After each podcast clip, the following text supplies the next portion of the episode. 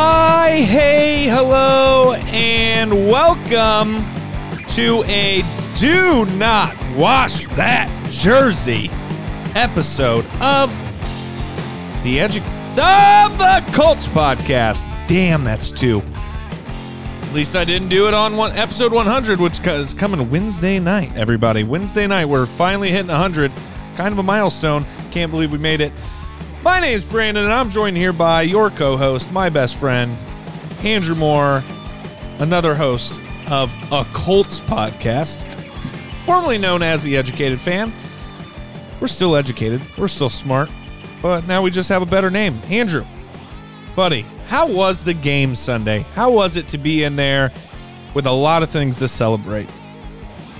It was actually pretty electric to be back in Lucas Oil Stadium. Haven't been there for three weeks, but the big thing was the ghost was there. The ghost returned, and that was the loudest ovation I've heard in Lucas Oil Stadium in quite some time when T.Y. Hilton ran out of that tunnel. So it was it was pretty cool to see the Colts took care of business against a, a lesser opponent, the Houston Texans, and and then they showed just how dynamic they can be when when they're clicking on all cylinders. So it was a good bounce back game for the Indianapolis Colts, and they did exactly what they needed to do against Houston, and hopefully start to build some momentum as we go throughout the year. Uh, how how was the game from your vantage point?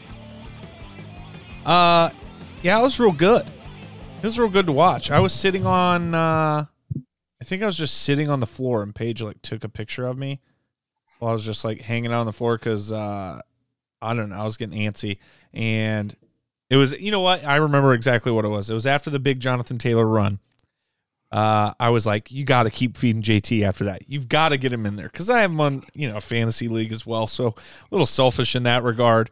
And I'm sitting there like, oh my God, three, like two in a row. No way did they do it again. And JT punches it in. Anyway, I could not believe they ran it to him again, which I respect the hell out of, by the way. Uh, to give the guy who just got you all the way down there the football and the chance to score and to trust that he will, uh, respected the hell out of that move by uh, Mr. Frank Reich. And hey, to Carson for not deciding to check out of any of those runs, uh, which, you know, maybe he's done in the past. Real quick, just want to remind you guys that you can follow us on Twitter, Instagram, Facebook. Interact with us too. You don't just have to follow us. Come uh come talk with us on those sites at a Colts podcast. Pretty simple. A Colts podcast. Not to be mistaken for the educated fan. Uh so Colts beat the Texans 31 to 3. They covered. The under did the over didn't hit uh, because the Texans couldn't put any points on the board, which is fine by me. Uh, I didn't bet the over anyway. Uh, but an absolutely what's the word? Uh, dominating performance. Am I missing a word? I mean, I would say that's pretty accurate. Dominating performance. Dominated in all three phases of the game. They really did. I mean, whether it was through the air, on the ground, on, on offense, uh, on defense, they, I mean, they had a good bounce back performance. They forced quite a few turnovers, while the Texans were able to get quite a few yards. The the defense did its job. It was bend but don't break, and they forced quite a bit of turnovers. Um, throughout the game. Mm-hmm. Uh, there are multiple of the defensive playmakers that we needed to see step up really did that on Sunday. So, like I said, it was a good it was good to see this Colts team bounce back because you after such a devastating loss against the Baltimore Ravens, you really don't know how this team is going to bounce back and if it's going to linger into into the next week. But they put it behind them. I think T.Y. Hilton coming back had a big part in that, really yeah. energized this team and really gave this team a jolt that he was back. He was ready to go to war with with his brethren. And and the colts came out and they really took care of business. So it, like i said it was a good bounce back game and they they dominated in all the areas that they should have against a struggling houston texans team. Yeah and let's uh let's jump right into it. I andrew was watching. I had the game on right before uh it kicked off and they did show uh ty coming out on the field. They showed the fans going nutso. Uh, and it was really awesome. I could literally feel the energy of Lucas Oil through the TV, and the sound wasn't even on yet. I'm not t- like just by the way Ty was coming out, it was awesome. Um, I literally almost went out and uh, picked him up in all three of my fantasy leagues and started him. Glad I did not. he still had a good game, but not like a game you want to necessarily start him in fantasy. But yeah, and then right away, right off the bat, we get the ball. I said, I looked at Paige. I said they're going to throw the ball, and that it's going to be a completion to Ty first. I guarantee it. Well, yeah, And I mean, was. they even asked uh, Carson Wentz after the game, was there any doubt in your mind that that first play was going to T.Y. Hilton? And he he just straight up said no. That's where it was going to. It- there was the plan was to get T.Y. Hilton involved early, and we already saw. I mean, we had talked about it what T.Y.'s presence does for this Colts team, and we saw Yeah. exactly that on Sunday already in his first game back. Every time that the Texans would try to switch coverage over to T.Y.'s side, Michael Pittman Jr., Zach Pascal, Mo Alie-Cox left all these guys open and they were able to make plays. And and then when they didn't switch the the coverage over there, T.Y. Hilton burned them, especially Yeah. on a 52 yard bomb from from Carson Wentz to T.Y. Hilton. A perfect throw, a fantastic catch. And, and then T.Y. Hilton in his first game back had four catches for 80 yards. And, and that's only playing about 50% of the snaps. I mean, he's still Right. trying to work his way back into football shape. So, I mean, obviously, those snaps are just going to continue to increase, and and he's going to have a bigger role. So already, if you, you we're seeing that, and it, it it reminded me right away of seeing those deep balls from Andrew Luck to T.Y. Hilton, just the way Carson Wentz plays and the way Yeah. Carson Wentz can just sling the pill. He can put everything behind it, and it's going to go 60, 70 yards. And, and T.Y. Hilton's the perfect guy to go run under it and catch it and make a big play. So definitely a huge jolt to this offense. And, and I think we already saw previews of what this offense is going to look like with T.Y. Hilton um, in the game. Yeah, should have thrown that up there a second ago. A little Ty, not Ty Hilton action. Yeah, like you said, four four receptions, eighty yards. Um, and it was, I think, how many first downs was that? At least two, three. He he was got three of the four. I almost thought each one of his catches Could've went been. for went for a first down because the I know the first three did, and I'm pretty sure the last one did when he injured his quad. Well, which Oh yeah, he dove for it. It was just shy of the first down. okay, It ended up being And- like and a yard, if that. This little spoiler alert: the quad injury is fine. He he'll, he should be fine to play next week, unlike another wide receiver we'll talk about. But anyways, it was great to see T.Y. Hilton back out there, like just a huge spark, not only for the offense, but but he's just an emotional leader for this entire team.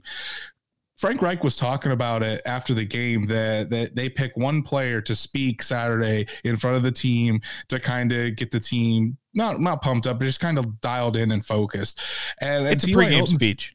Yeah, pretty much. T.Y. Hilton spoke spoke to the team, and and it resonated Play with a lot week, of people. He didn't unlike say what it was we'll because talk that's, that's kind of a anyways, was- special special moment.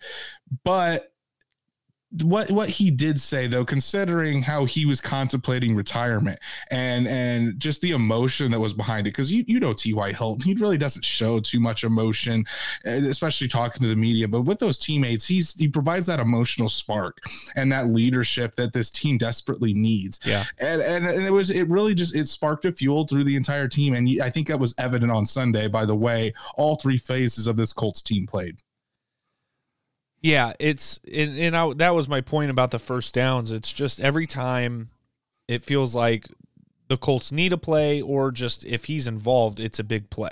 Uh, it's always Mhm. impactful. It's not typically, uh, you know, a play that you're like, eh, okay. You know, I mean, occasionally, sure, but it almost always feels like every time he touches the ball, something good's going to happen. Um, speaking of said other receiver, that that touchdown pass to Parris Campbell was absolute beauty. Could have been one fit, one foot like farther. Carson could have put it maybe one foot farther out, and it would have been perfect on the run. But still a beaut. Um, Parris catches it. Is that the play he got injured on? Spoiler alert again.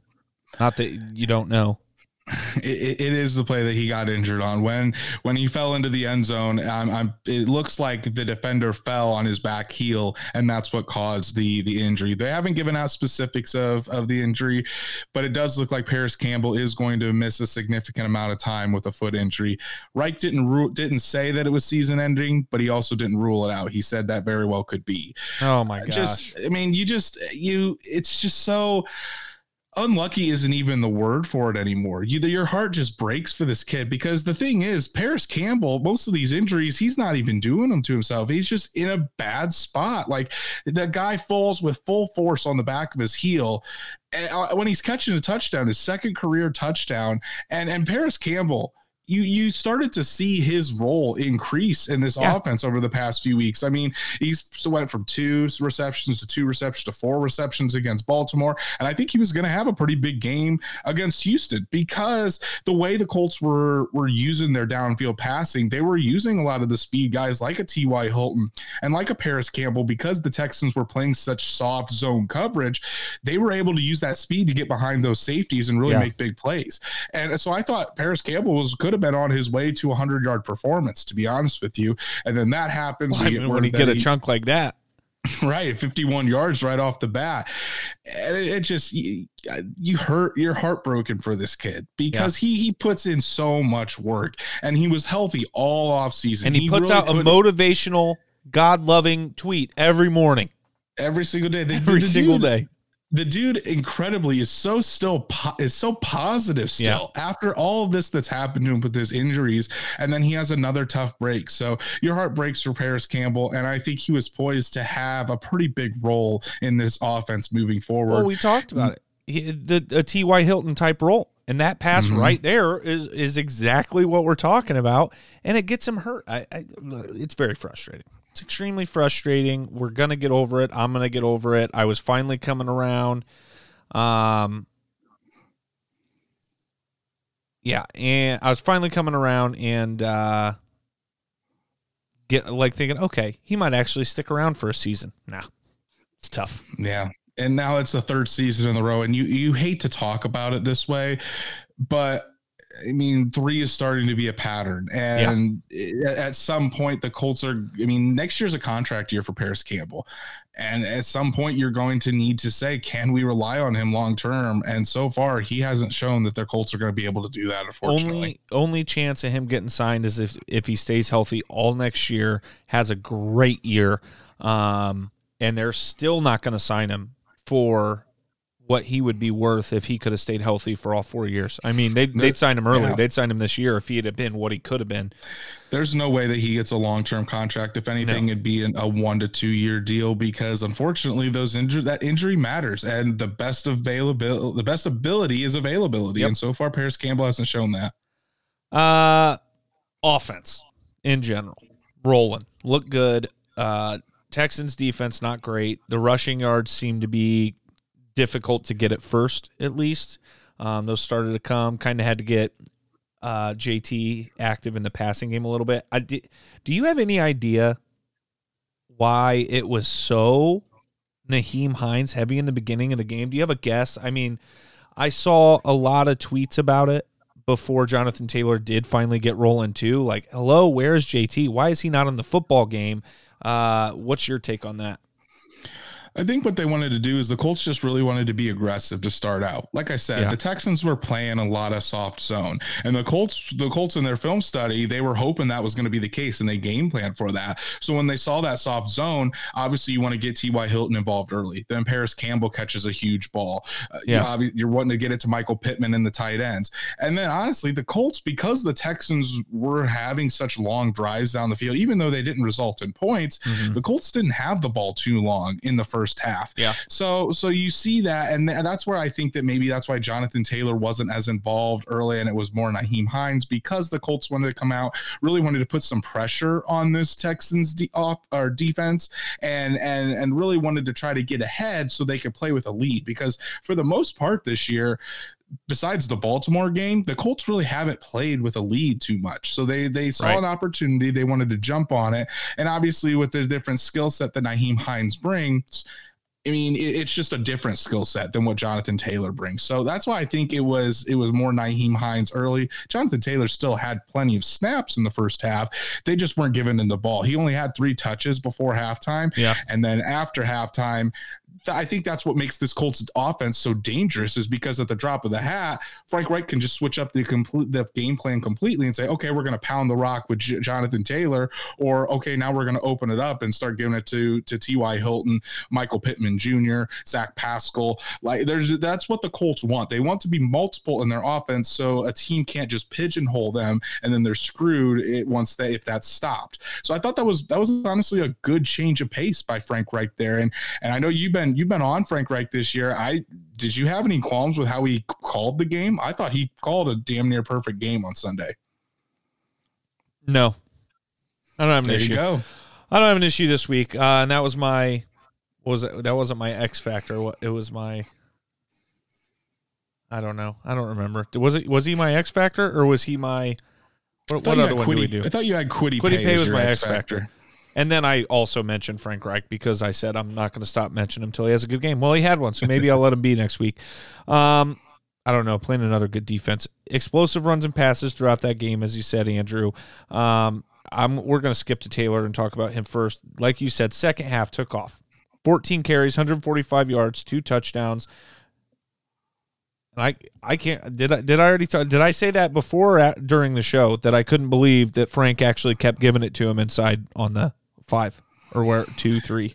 Right, and, and I, I mean, he after an 83 yard run, which is the longest run in Colts franchise history, believe it or not.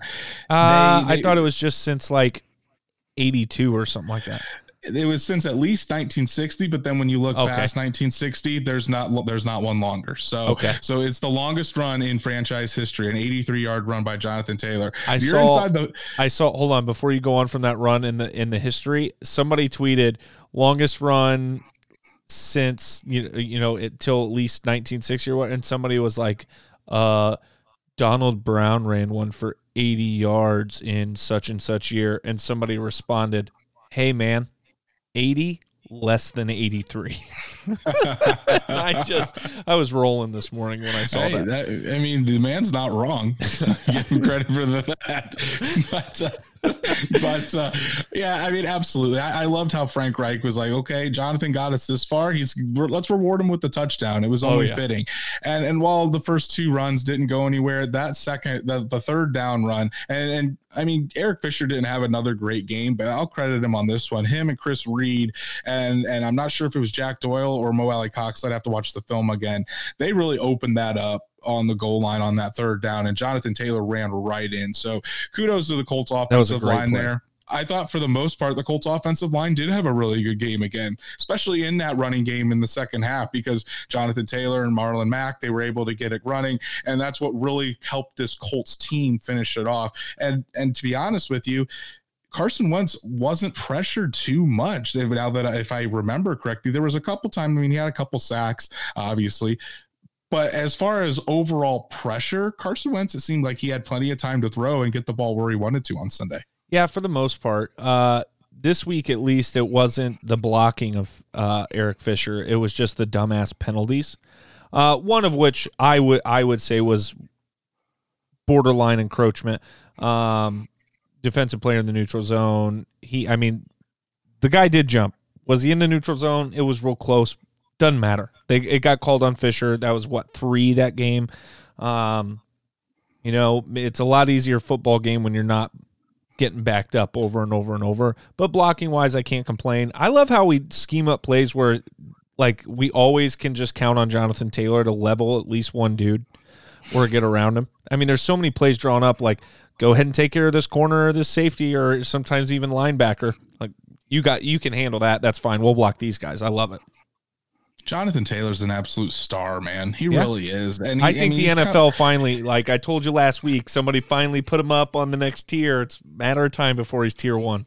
Like he's he's absolutely coming into his own and and you're seeing it's it's just the different not only can he run a guy over that home run speed he can break an 80 yard run literally at any time even if he only Yeah. had three touches up until that point any every single play that he touches the ball can go for six. We mm-hmm. saw it last week and on the screenplay that went 76 yards. This week for 83 on the rush. It, it's just an incredible quality that that the Colts have in such a star running back. And like I said, he's been getting better in the passing game as well. Wasn't really known for it coming out of Wisconsin, and now that he's made that an integral part of his game. And I credit the coaching staff for really helping that out and really developing that within Jonathan Taylor so he can be used as a as a more potent weapon in this offense. And I'm it's just the way that he has came on, I think this is what we were waiting. We saw it at the end of the year, but we were wondering, can he bring this over to his sophomore year? And I think he's done that and more this oh, year. Oh, and even it's better, abso- yeah. It's absolutely stepped up the game of the offense, took pressure off Carson Wentz, which is exactly what it was supposed to do. And and I, I, I really don't have anything else to say besides Jonathan Taylor is a budding star in this league. Yeah, he was awesome. And to start the year, he kind of had trouble hitting the holes, finding the right holes uh, to start the year, kind of like he started out last year, but it lasted a lot longer last year. This year, it was more like he was just knocking the dust off. Um, so it's yeah. he didn't take a single carry in the preseason. So yeah. on, honestly, he was knocking the dust off. Right, Colts loyalist says it right here that he's a FedEx Player of the Week candidate, and he's ex- exactly right. He he had 145 yards, two TDs, more than any other rusher this week. I mean, Derrick Henry plays tonight, but we'll see against that that Buffalo Bills defense. Yeah, but yeah. I mean, I voted for him for FedEx Player of the Week. There wasn't anybody else that was more deserving than JT. Uh, yeah. I mean, I'm gonna vote for JT no matter what. But um, listen, Carson Wentz 11 for 20. Okay, not a great completion percentage really when you think about it. Still had 223 yards. That just that just goes right towards, you know, evidence that we had explosive pass plays. Two touchdowns. Um 31 points. Carson Wentz only threw the ball 20 times. We just tied our most points of the season, tied with last week and we only threw last the ball week, 20 times. Last week they only had 25. So 35. this was the most passes. 25. 35 passes. Oh, I literally just I, looked at it. I thought no, I thought you said tied our most points la- last We tied week. our most points. Last week we had 31. No. The what Baltimore the, Ravens just, had 31. Is that what it was? Was I looking at the wrong number? Piss That's off. what I was trying to tell you. Piss the, off. The Colts only had 25. But uh, I get your point. That Carson Wentz only thrown it 20 That's times and the Colts still score the most they have all season yeah. the perfect recipe for this Colts offense. This is exactly what they wanted. They didn't want Carson Wentz throwing the ball 40 times a game, not because he, they didn't trust he could do it, but because he doesn't need to. When you have a guy like Jonathan Taylor, Nyheim Hines, Marlon Mack in the backfield, you can rely on those guys and make it so the defense can't just key in on stopping Carson Wentz. You also have to key in on stopping this three headed monster that the Colts have at running back. So it opens things up for Carson Wentz to get it to his, his trio or, or, or quartet of receivers, yeah. however, however you want to look at it. This is exactly the success the Colts wanted to see. And honestly, the completion percentage doesn't bother me too much.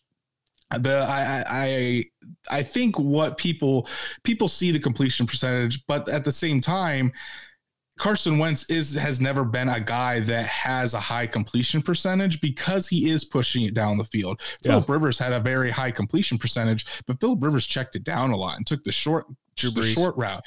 Drew Brees as well. The Colts wanted Carson Wentz to have a more explosive offense. Andrew yeah. Luck, even Andrew Luck, never was the guy that had the best completion percentage. His completion percentage was in the the mid to low sixties for most of his career. Yeah, and I, I think Colts fans would agree with me. I mean, we'd take Andrew Luck back in a heartbeat. So here's I mean, that's twenty yards of completion. Right, exactly. It's it's an absurd amount, and it just shows the explosiveness. And this is what the Colts were so excited about when they traded for Carson Wentz. Yeah. They wanted the offense to be more explosive, and Carson Wentz gives them that. Carson Wentz is also held on and not forced or not thrown uh, balls that are in danger of being intercepted. I mean, last year at this point, here's here was a great stat. At this point last year, Carson Wentz had eight touchdowns and nine interceptions. This year he has nine touchdowns, one, one interception, interception, and that interception was on a fluke play, a great play by Aaron Donald. Yeah. So, so, Carson Wentz is taking care of the ball. I he's only lost I think one fumble and it was last week against Baltimore. So he only has one turnover uh, on the season and we're six games in, that's fantastic by Carson Wentz. He's not putting the ball in harm's way. He I, there were a couple times this week where he did throw the ball away, and I was encouraged to see that. I think he needs to definitely make sure he stays on top of that and keeps working at that because there were still some plays that I think he could have thrown the ball away earlier instead of taking like a sack or trying to take off and run and, and kind of getting in a dangerous situation there. But Carson Wentz is is taking care of the ball and I like getting back to the original point. I'm not too worried about that completion percentage right. because I think it's not going to be as high when you have a guy that's throwing it down the field and trying to get those explosive plays. And so far, we're seeing what the Colts offense wants to be. They're starting to find their identity. And guess what? Next week, the Niners are going to look at what just happened and they're going to say, shit, we're going to have to put some more guys in the box. We are going to have to stop the run. And that's when Carson Wentz is going to eat them up and mm-hmm. and th- we can just go back and forth every week if we have to. I don't care. But the the the 49ers are going to say Kyle Shanahan's going to say do not let him run the ball. And they might be successful in that, but then Carson Wentz is going to tear him up and I and I am confident in that. Yeah, and even even though Carson Wentz went 11 for 20 and only had 55% completion, his quarterback rating was still 127.7 mm-hmm. out of a mm-hmm. possible 158.3. Yeah. Still a fantastic game by Carson Wentz. Defense forces turnovers. This used to be a conversation we couldn't have about the Indianapolis Colts. It just was not uh, for years. It was like, can we please force a turnover? Can we win a turnover battle? We've done it a lot of times this season so far. Um, we have not capitalized on it every week. This week, though, defensive playmakers did stand out. Three forced turnovers. Yeah, and and the the defensive playmakers needed this, I think, because we've been talking about how DeForest Buckner needs to step up. We need to see a better performance out of Kenny Moore. Darius Leonard has been doing the, the best that he can, but he's been hobbled. He hasn't. He's been making some miscues in coverage, and and I think we all saw it come together this week. Mm-hmm. I mean, DeForest Buckner right off the bat, he had a sack. Um, I think he had uh, five tackles in the game. Darius Leonard seven tackles, an interception, and a forced fumble fumble. Uh, Kenny Moore had 10 tackles. Julian Blackmon, the hits that Julian Blackmon was laying on on people, again, just flying up through there. And and even the diving interception by Isaiah Rodgers, who came in for Rock Ya-Sin, who went out with a with another ankle injury. The, the Colts defense was forcing turnovers, and this is exactly what they want to be. They they're not going to be a team. They're going to give up a lot of yards, I should say. They're not going to be a team that necessarily stops teams right in their tracks. They're going to give up some easy completions. I mean, Davis Mills, I think his his completion percentage was in the in the either the high 60s or the 70s, somewhere around that area. Yeah. But there's only three points on the board because of those forced turnovers, yeah. and because when when the Texans started to get down in the Colts end of the and field, those three, that, Khari Willis, this close Khari to making Willis. it zero. Oh, we were close to a shutout. Almost. Khari Willis almost had that one, and I, I, he definitely wants that one back. But this is the exact game that, that the Colts defense needed. I know it's against the Houston Texans. Yep. I know it's against we'll Davis there. Mills. But at the same time, Davis Mills honestly is, looked good. Sorry you, to interrupt. Were you shocked? Yeah, I was. I was. I was surprised but uh, this is what the, the defensive playmakers needed. They needed a game to get back on track and they needed to build. I think they really needed to help build their confidence back up and, and play with that edge that this defense plays with. And, and I think that helped on Sunday. Are you including the turnover by downs and the three turnovers forced?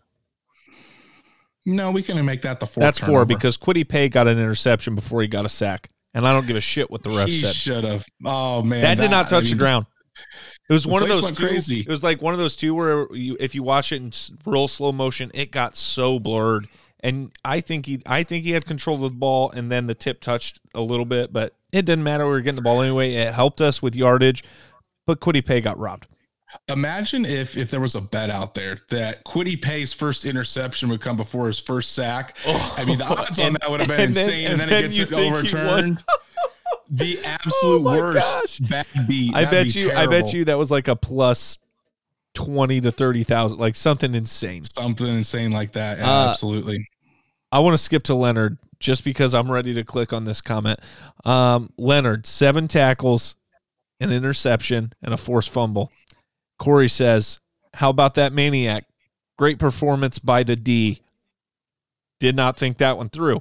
Uh, but do you think we should get Darius, let Darius get back to 100% instead of letting him play and risk further injury? Listen, you tell Darius Leonard to come off the field. That's that's that's about the best I have to say about it. But listen, it was a great performance by the D. Darius Leonard, you're, you're not going to be able to stop him from coming off the field unless he either A has a concussion or or B he literally can't walk on that field. Darius Leonard is doing everything he can to try to heal the ankle and not miss any time. Uh, there was an article, I think it came out by the Athletic today. Great piece on on what Darius Leonard is trying to do throughout the week. He is getting constant massages, constant treatment on that yeah. ankle. He he goes home. He still looks a little slow he does look a little slow, but but I think you're starting to see it slowly get a little bit better. Mm-hmm. And every single night, he spends at least an hour in a hyperbaric chamber at his house. He's doing everything he can to try to get this ankle back and healthy. And if you think about it, so this so far this season, Darius Leonard in six games has two interceptions, he has two forced fumbles, and he has three fumble recoveries. You can't replicate that with anybody on this Colts defense. EJ Speed, Zaire Franklin, Matthew Adams. I really don't care who's coming in and playing linebacker. The Colts cannot replicate that. And and so far, his ability to, to create turnovers has been one of the few bright spots on this Colts defensive yeah. unit. You think about it, the Colts really haven't had too much to hang their hat on on defense besides Darius Leonard getting these turnovers. And Darius Leonard getting these turnovers and forcing them and being in in crucial spots, making plays. I think he's made at least one big play every single game. Doesn't mean he's yeah. been perfect by any means. He has no, made his mistakes and and we've called him out on it but but he still is having a major impact out there even if he's only 75%. And I think the Colts desperately need that right now, considering how that defense is playing. And they don't have an Anthony Walker that can come in and, and play for him if he needs to take a couple games off. The Colts are in the middle of trying to climb back into this AFC South battle, and Darius has to be out there. Yeah, absolutely. 100% has to. Um, Buckner finally heard his name. Five tackles and a sack been a while. He was consist he was consistently getting pressure up the middle, and I yeah. thought I really thought that that other people on the defensive line would get in on that. Unfortunately, we still didn't see the pass rush that I wish we could see. Davis Mills still had plenty of time to throw back there. He was able to get outside on a lot of bootlegs, and again, that killed the Colts. Uh, the, at some point, this this pass rush needs to step up. I'm not going to get on Kwity Paye too hard quite yet, just especially because he missed two games with a hamstring injury. That kid's still trying to come back and and get fully healthy. But when he does, I think we need to start seeing some some production out of Kwity Paye. Uh, it's about time that we. I'm not. I mean, like I said, I'm not expecting Kwity Paye to be an All Pro from the start pass rushers take time to develop. But when you yeah. invest high draft capital, especially in a, as a first round pick, into a guy that that is was touted as not if number one, if not number two, pass rusher coming out of this draft class, he's been he's been very good in the run, but he was drafted to go after and get the quarterback, and we need to start seeing him put that together uh, here in the next few weeks, so and, and start building momentum towards the end of the season. Yes, let's go Bills. Hey, real quick, I I glossed over Darius because uh, you talked about him for an hour, so I wanted to get one more thing in. Darius Leonard is an. I, by the way, the punch out for the fumble was beautiful. I mean, he direct full fist punched the ball right out. Uh, but listen, Darius Leonard is great at creating turnovers. Uh, he's going to start creating some double turnovers if he doesn't protect the damn football when he has it. I mean, multiple times this season. You have the lateral, uh, and then you had the interception. He's just holding it out like, you know, a young, dumb running back trying to look cool. Tuck the ball, and then he did it again. He did it twice in that game. He did it last. The, the, the, lateral last week was insane. But yeah, it's constantly away from his body. He needs to protect. He was thinking about trying to lateral the ball again after the interception. I'm not shitting you he needs to go to uh, the uh, Montgomery School of carrying the ball, the Colts running back coach, to yeah. to learn how to how to secure it and and make sure it doesn't end up as another fumble. Yeah. Anyway, uh, and you mentioned more. I thought Blackmon looked incredible. That f- almost fumble uh, that was definitely not a fumble that he uh, tried to force. Uh, that the speed on that play was off the charts. I caught him right at the top of the screen, and I was like, "Oh my god!" He was like the flat. He was cruising after the QB headhunting. It was awesome. Julian Blackmon is is solidifying himself as a playmaker on this defense. You, I think what has really been something big for Julian Blackmon is, I mean, yes, he started out the season pretty pretty hot last year. But then as the season went along, he kind of ran into that rookie wall. The long season, not not being able to get himself conditioned before the season, that really hurt him. This year he was healthy all off season, yeah. had a full off season, full training camp to go through. He's in great shape and and he's really showing the impact that he's having on this on this defense. And honestly, he's proving Chris Ballard right. Chris Ballard said that this kid could have all pro potential down the line. Yeah if he keeps on this trajectory, I think he might be an all pro safety. He's been fantastic. Yeah, I think he's really good. Uh, and like I said last week, uh, that I think he's becoming a personality in the NFL as mm-hmm. well. Uh, some pre-game, like just mic'd up stuff. You see him on the sideline talking. Um, not to mention the the Derrick Henry talk, you know, and not disrespectful, just said he wanted to go in there and tackle him. Mm-hmm. Um, we got to keep it moving here. Too many easy third down conversions allowed. Uh, nine out of seventeen uh, for the Texans against a rookie QB. Luckily, like you said earlier, turnovers kept them from scoring points, but uh, we got we've got to stop that. Yeah, absolutely. And and that was a big thing against Baltimore. They kept picking up third downs and and it against the against the Houston team, you can do that next week against the San Francisco or the week after that against Tennessee, that's going to get you in trouble. This this Colts defense definitely still has things to work on. I think it was a good game against Houston. Houston's also a far lesser opponent. Yeah. They they need to continue to work on things, continue to be tighter on third down, especially Xavier Rhodes, man. Davis Mills was picking on Xavier Rhodes and having great success. Yeah. Seemed like it didn't matter if it was great Brandin Cooks, Nico Collins. It didn't matter what wide receiver was out there. Xavier Rhodes, I mean, yeah. there were some plays that he was in good position. The wide receiver just made a better catch. There are only but three people were, on that football team that I knew their name. And uh, the, we let them move the ball on us miraculously, somehow not. Xavier Rhodes Xavier Rhodes does not look like the 2020 Xavier Rhodes. And no. and I think I, I wrote this in my article that the Colts took a chance by re-signing Xavier Rhodes instead of looking outside for cornerback help. And and if if he doesn't regain that 2020 form or some resemblance of that, I think it's a failure on this Colts front office because who would have thought that Rock Ya-Sin six weeks into the season we'd be Not considering me. the best the best cornerback. And, and Kenny Moore stepped it up. We need to see Kenny Moore play like Kenny Moore the rest of the year.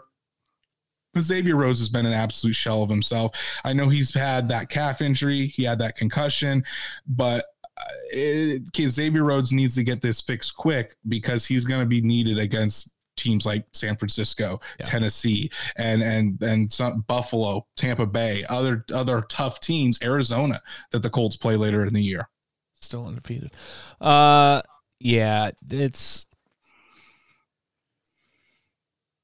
Now I already forget. Yeah, it's not. It, it has been uh, Xavier Rhodes. You, I got thrown off with the Cardinals talk. Um, I thought he started okay this season. It was after he got injured the first time. Since then, anytime he's been back, it's not been impressive. And yeah, nobody thought Rock was going to be number one. Um, overall thoughts, Andrew real quick before I move on to the overall okay. thoughts, uh, one quick shout out to Bobby Okereke. Um, 14 tackles. He was all over the field yesterday. He looked really good.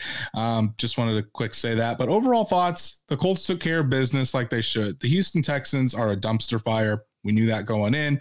I was going to be very concerned if the Colts did not take care of business. I thought they yeah. would win handily. They exceeded, they did exceed my expectations. I said they'd win 31 17. The defense played better than I thought they would. The offense, I love the explosive plays because not only can the Colts sustain long drives, they can strike at any moment. And that's what they're showing you. And as Carson Wentz gets healthier, as T.Y. Hilton gets back into shape, as those two start creating a connection, we see Quenton Nelson possibly coming back this Yeah, week. Braden Braden Smith still needs to come back. Once this offense gets to full strength, I think it's going to be really tough. So uh, overall, I wouldn't take too much out of this game. The the major thing about this and the victory I would take away is just the confidence that it's going to help build and instill in this Colts uh, team Yeah. as they move forward and so they can try to make a run to get back into the AFC South picture. Yeah, I think that's probably the most optimistic way to look at it. Like I told you before, uh, they needed to take care of business, and if they didn't, we were going to have an issue. Um, so this is to be expected. Not so dramatically large of a margin. I'm glad it was. I like seeing a step on the throat and uh, keep it there. Uh, but yeah, we had to win. Had to win. So I, we'd be having a real nasty conversation right now if they hadn't. So And I think remember last week when we were saying, hey, if the Colts do start to lose, will do you think the Colts will pull the plug and start to sit Carson? The game was well out of reach, and at the end of the game, Carson Wentz was still in there handing it off. So that pretty much solidifies what the Colts are thinking, and and Carson Wentz won't be sitting at all unless he is absolutely can't go out there this year. Right. Um okay. Well, I I don't know why I put up other Colts news because it's just consistently injuries. Um why don't you run through those real quick? So Braden Smith still dealing with his foot. He missed his fifth straight game. Hopefully he can play against San Francisco, especially with Nick Bosa and, and Arik Armstead. Those are two real tough defensive ends. Kemoko Turay missed with a groin. Uh, running back jo- Jordan Wilkins still out with an illness. Anderson Dejo, the concussion. We talked about Parris Campbell and his foot injury. Looks like he's going to miss significant time. Um, Rock Ya-Sin came off the field with an ankle injury. It's the same ankle that he's been dealing with. So hopefully that doesn't linger too long into this week and he'll be available for San Francisco. There wasn't an update on that today. Uh, T.Y. Hilton pulled up with a quad uh, injury late in the game. He, Frank Reich said he felt fine today and he's listed as day to day. My guess is T.Y. Hilton will be just fine and he plays. Um, and then John Lucas, a uh, uh, safety they brought up for the practice squad, he left the game with a knee injury. Awesome. I'm sick of hearing foot. Sick of hearing seeing foot. Get it off the injury report. Tired of it. It's called a lower body injury for me. Do Uh it like hockey does it, where they just say lower body injury. Yeah, there you go. Did you know that they've got like an insane restricted free agent period? They get like four years on their rookie contract, and then like they could be signed for up to ten years or something insane like that. I don't know a lot about hockey, but Terry was just telling me about it. Uh Terry. Uh week six, slate of games. Buccaneers Eagles. Bucks 28, Eagles 22. That game was a lot closer than uh, I would have expected it to be. Hey, good teams win, great teams cover. The Eagles covered. They the spread was six and a half, and and hey, uh, I thought it was going to be a lot a lot bigger margin of victory for the Tampa Bay Buccaneers as well. But I mean, Nick, the one thing you can say about Nick Sirianni's bunch is that it seems like they really play hard for Nick Sirianni, which which good for him. That's how the offense played last year, and I think that's rubbing off on this Eagles team. Yeah. Uh man, what a piss poor game. Jags beat the Dolphins. I cannot believe they came back and won that game. I didn't watch much of it, but I saw early. Literally Tua marches him down the field, easy peasy. I tweeted Andrew talking smack, and the Jags win. Yeah, and then you get a tweet back saying, "Hey, what were you talking about earlier when when the Jags won on a game-winning field goal?" Trevor Lawrence. Hey, the thing is, the Jacksonville Jaguars are basically a Super Bowl team when they play in London. It's a known fact that they just play better in London. I didn't know they were playing Uh, in London. In my defense, Uh, They 100% did. The, the Yeah, Dolphins might that out. be the worst team. Well, besides the Lions, the Dolphins might be the worst team in the league. nah, I still think the Texans are worse than them. Hey, the, the Texans and the Jaguars are currently tied for third place in the AFC South. People forget that. They're also tied for fourth. Um, Packers beat the Bears. Aaron Rodgers with the most amazing freaking belt celebration. Like rolls up, pops to a knee, and just goes right for the belt. And then he's apparently getting the double birds from a fan. And he says, I own you. I've always owned you. What a And I- celebration. an absolute dominant move by by Aaron Rodgers. The Packers took care of it. They they helped with the they helped me win my parlay. Congrat uh, thank you to Aaron Rodgers. Congratulations to me for actually winning a bet. And he uh, won eighteen dollars. Yeah. Hey, listen, a win, a, a, win's a win. Hey, twenty dollars is twenty dollars. That's what I'm saying. So, and I lost it, a lot of money. I'm I'm glad I'm glad that Aaron Rodgers was able to do that. The Packers, I mean, the Packers and Bears are always fun games to watch. Oh, excuse me. Bengals uh, proved me right. That spread was way too close. Bengals 24, Lions 11. Uh, cool Joe's cool and good. He's still a comeback year, the uh, comeback player of the year candidate in my book, him and Dak. Man, the Lions, they just look bad. Goff, especially, yeah. looks bad. We expected him to struggle, but I didn't expect him to struggle th- like this. And he's just been, he's been piss poor. Would you, will you say the other half of that sentence that you decided to leave out so conveniently? That even if they get the number one pick, they uh, don't have many quarterback options. No, uh, it was that Brandon was right. Jared Goff is ass, and you didn't want to admit it. Uh, Rams 38, Giants 11. They also took care of business. Scared me at first. I I uh, I did not think uh, Matty Stafford was going to get it rolling. So, but they won by a lot. Yeah, I didn't see really any of that game since I was down in Indy, but it seemed like the Matthew Stafford to Cooper Kupp combination was in full effect once again. Yeah, let me tell you this. It was what is going on with this game? Why can't Matt Stafford score? Oh, finally, a touchdown. Look away. I look, oh my, at 14. Okay. 21. Babe, they scored again. It's third 28 points. I mean, literally every time you look down, they had scored again. They just once they figured it out, it they couldn't be stopped. Uh, but yeah, Vikings. Damn it! Oh, we're skipping one. Chiefs thirty-one. Washington football team uh, thirteen. Not good. It's. I thought. I mean, they kept showing that score on the scoreboard of yeah. Lucas Oil, and Washington was up thirteen to ten. Yeah, I'm that like, one took a minute. That was. I mean, that one kind of kind of scared me, but it seems like Patrick Mahomes and, and Tyreek Hill started getting it rolling. Yeah, Patrick Mahomes, shitty game, 400 yards, three touchdowns. Uh, I mean, just can't believe he's looking like this. I mean, bench him. Bench him yeah. for Chad Henne. Bench him. Uh, Vikings 34, Panthers 28. That one stunk. OT. Hey. They get it to OT. Stunk. So I, I saw a stat today that uh, eight out of uh, Sam Darnold's 25 catchable passes were dropped. So they go, oh, wow, it's a lot of passes that were dropped. We're kind of ignoring the fact that Sam Darnold threw it 41 times. So only 25 of his 41 passes were deemed as catchable by Pro Yikes. Football Focus. That man, that man is he started out hot and he's gone ice cold, just like my betting game. No, you're warming back up. Good old Sammy Darnold's coming with you. We're Ravens. On, we're on a heater. We're on a heater. Bro, I wanted to put in another parlay because the Dolphins screwed me, right? So I'm trying to fit in another one as the day's getting started. I got Chargers at plus 10 and a half, and they didn't even come close. Did they come within 10 points of 10 and a half? I mean, they almost got beat by 20.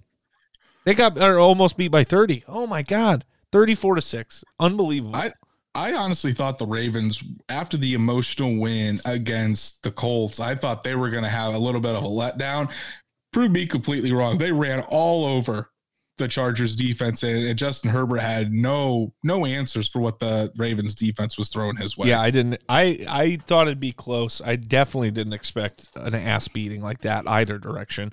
Um Cardinals just handle business in Cleveland 37 to 14. Everybody knew it was going to happen except for Andrew and Vegas. Hey, well, I think if you take a look at the pick'em standings, there's a new leader up at the top. So, but we'll talk about that on Wednesday. Uh, but yeah, I mean, hey, the, the Browns are starting to get hit by the injury bug real hard. I mean, Odell has already been dealing with an injury. Jarvis, I mean, he has been looks, his whole career. Look, Same with yeah, Jarvis. Looks, looks like Nick Chubb was out on Sunday. Then yeah. Kareem Hunt has a has a very bad knee injury.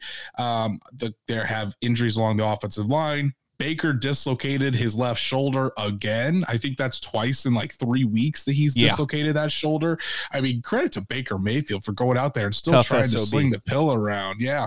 But I mean, the Cardinals are tough to stop right now. They're very impressive. Uh, and without Cliff Kingsbury, he was out with COVID. Uh, My God. The Rona. Didn't know that.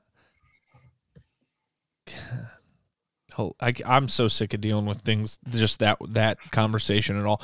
Uh, the Las Vegas Raiders. They uh, we I wasn't sure what to do with that game, uh, and we both wondered if they would bounce back as one big you know happy team unit together, and they did. They beat the Broncos.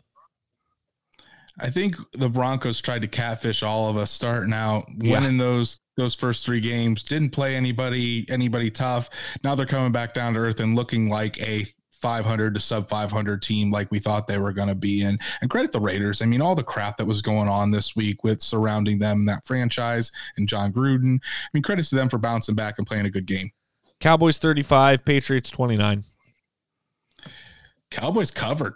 Thank the Lord. That one sealed it for me. So I saw this. Dak Prescott my father threw for 445 or 452 yards. Either way, the most passing yards given up by a Bill Belichick defense ever to a single player, even wow. more than when Peyton Manning, all the times he would play against the, the Belichick defenses and sometimes light them up. Dak almost put a five bills on on the Patriots defense. That's pretty impressive. Yeah, that's a lot of football yards. Uh, and uh, whatever form of measurement uses yards. Uh, Steelers 23, Seahawks 20. Did you watch the close. end of that game? I did not. I fell asleep. Man, what a wild game. Uh, TJ Watt is, I'm I'm putting TJ Watt up there with Aaron Donald as best defensive player in the league. I think they're pretty much on the same wow. level. TJ Watt was damn near unblockable, steals the game with the forced fumble. And poor Geno Smith, man. I mean, Geno tried his best. And credit to him, I thought the game would be a lot, a lot worse. And I thought Seattle wasn't going to have a shot in hell. And and they they proved me wrong. So uh, but the Steelers you can't stop TJ Watt. He's just an absolute animal. Tone Diggs tweeted at the beginning of the game uh, that number seven was slinging the pill across the field. And then a little later in the game is when I saw it, and the Seahawks were winning, and Geno was doing well. And I said, "What do you mean, Geno?" It's very funny. Uh, good story. you, Tell it again. You, you, and your little uh, Twitter Twitter replies, Listen, especially, especially Mike Wells close, is my close personal bitch, close personal friend. Mike Wells. Jesus. Oh, yeah, man. I went there. He deserved it. Listen, Mike Wells, I live rent free in his head. He can't stand me. He blocked me. After all I did was point out the fact that he was absolutely dogging Carson Wentz earlier this year. And now he's just a swinging, hanging on, swinging from the, the whole bobble sack uh, of Carson Wentz. So I don't, I don't, I don't appreciate it. That's it. News around the league, Andrew. Jeez, can we finish this show already? Uh, Eagles trade tight end Zach Ertz to the Cardinals uh, for cornerback Tay Gowan and a 2022 fifth round pick. I cannot believe so, the Cardinals just got somehow better at football. So the Cardinals just got better. I was going to say the exact same thing. So if you're Kyler Murray, you're you got James Conner and I think is it Kenyan Drake? Is he still there or did he go to the Raiders? I'm not Raiders. sure. So, but anyways, you got DeAndre Hopkins, you got AJ Green, Rondale Moore, Christian Kirk, and now you got Zach Ertz. You got to throw the ball too, as well. Like, I don't know, Ky- Kyler Murray, Kyler, Mur- Kyler Murray. Yes, there we go. Setting himself up to just continue his MVP run. Yeah, he's going to be MVP uh, because Dak's going to win comeback player of the year. They'll bail out with that. Uh, Josh Allen will stumble a couple games and people will be, uh, and my MVP pick will be right. Tom Brady, by the way, still in talks. Unbelievable. I'm sick of it. I'm tired of watching it. Don't want to see Josh Allen. Josh Allen's not going to win because he's going to win Super Bowl MVP. You can win both of those. Very well, could. Could. Uh, yeah, they're going to win the Super Bowl against the uh, Arizona Cardinals, I think. Uh, Andrew, Colts player of the game, please and thank you. My Colts player of the game, I wanted, I was thinking about Darius Leonard, but I'm going to go with Jonathan Taylor just because of how dominant that second half was. 14 carries, 145 yards, two TDs, and like I said before, 83 yard run was the longest in Colts franchise history. He also had a catch for 13 yards, and and I, I can't say anything else besides this kid is an absolute star and and teams, not only teams, but the national media and fans all across the country are starting to take notice. Jonathan Taylor, my Colts player of the game. Yeah, I was gonna. I I knew you were gonna pick Darius or Jonathan, so Darius. I, I was I was right in the same boat. I was like, I know Andrew's to pick one of these two, so I'll just take the other. Uh, great football game. Just want the, I just want to protect the football. That's all I want, and you even agree with that. Mm-hmm. So he he could use some work on that a little bit. Um, that's it. Hallelujah. This is getting out of hand. My my uh decision making and choice of words. Uh, go follow us at a Colts podcast uh, Instagram, Twitter, all the places, and uh, interact with us. Don't just don't just come follow us. Say hello and uh, let's chat. Tell us what you thought about the game. Uh, like, subscribe, do all the things on YouTube. Andrew, anything from you, kind sir? episode 100 later this week we're turning the attention to the san francisco 49ers and uh, it's going to be a really really big game. Sunday night football i'm going to be there. I can't wait. Uh, hopefully the colts can keep it rolling. Um all right. Yep. We're putting up the banner. We're getting out of here. Thank you guys for listening. Uh yeah episode 100 we'll see you then and until then andrew go colts go colts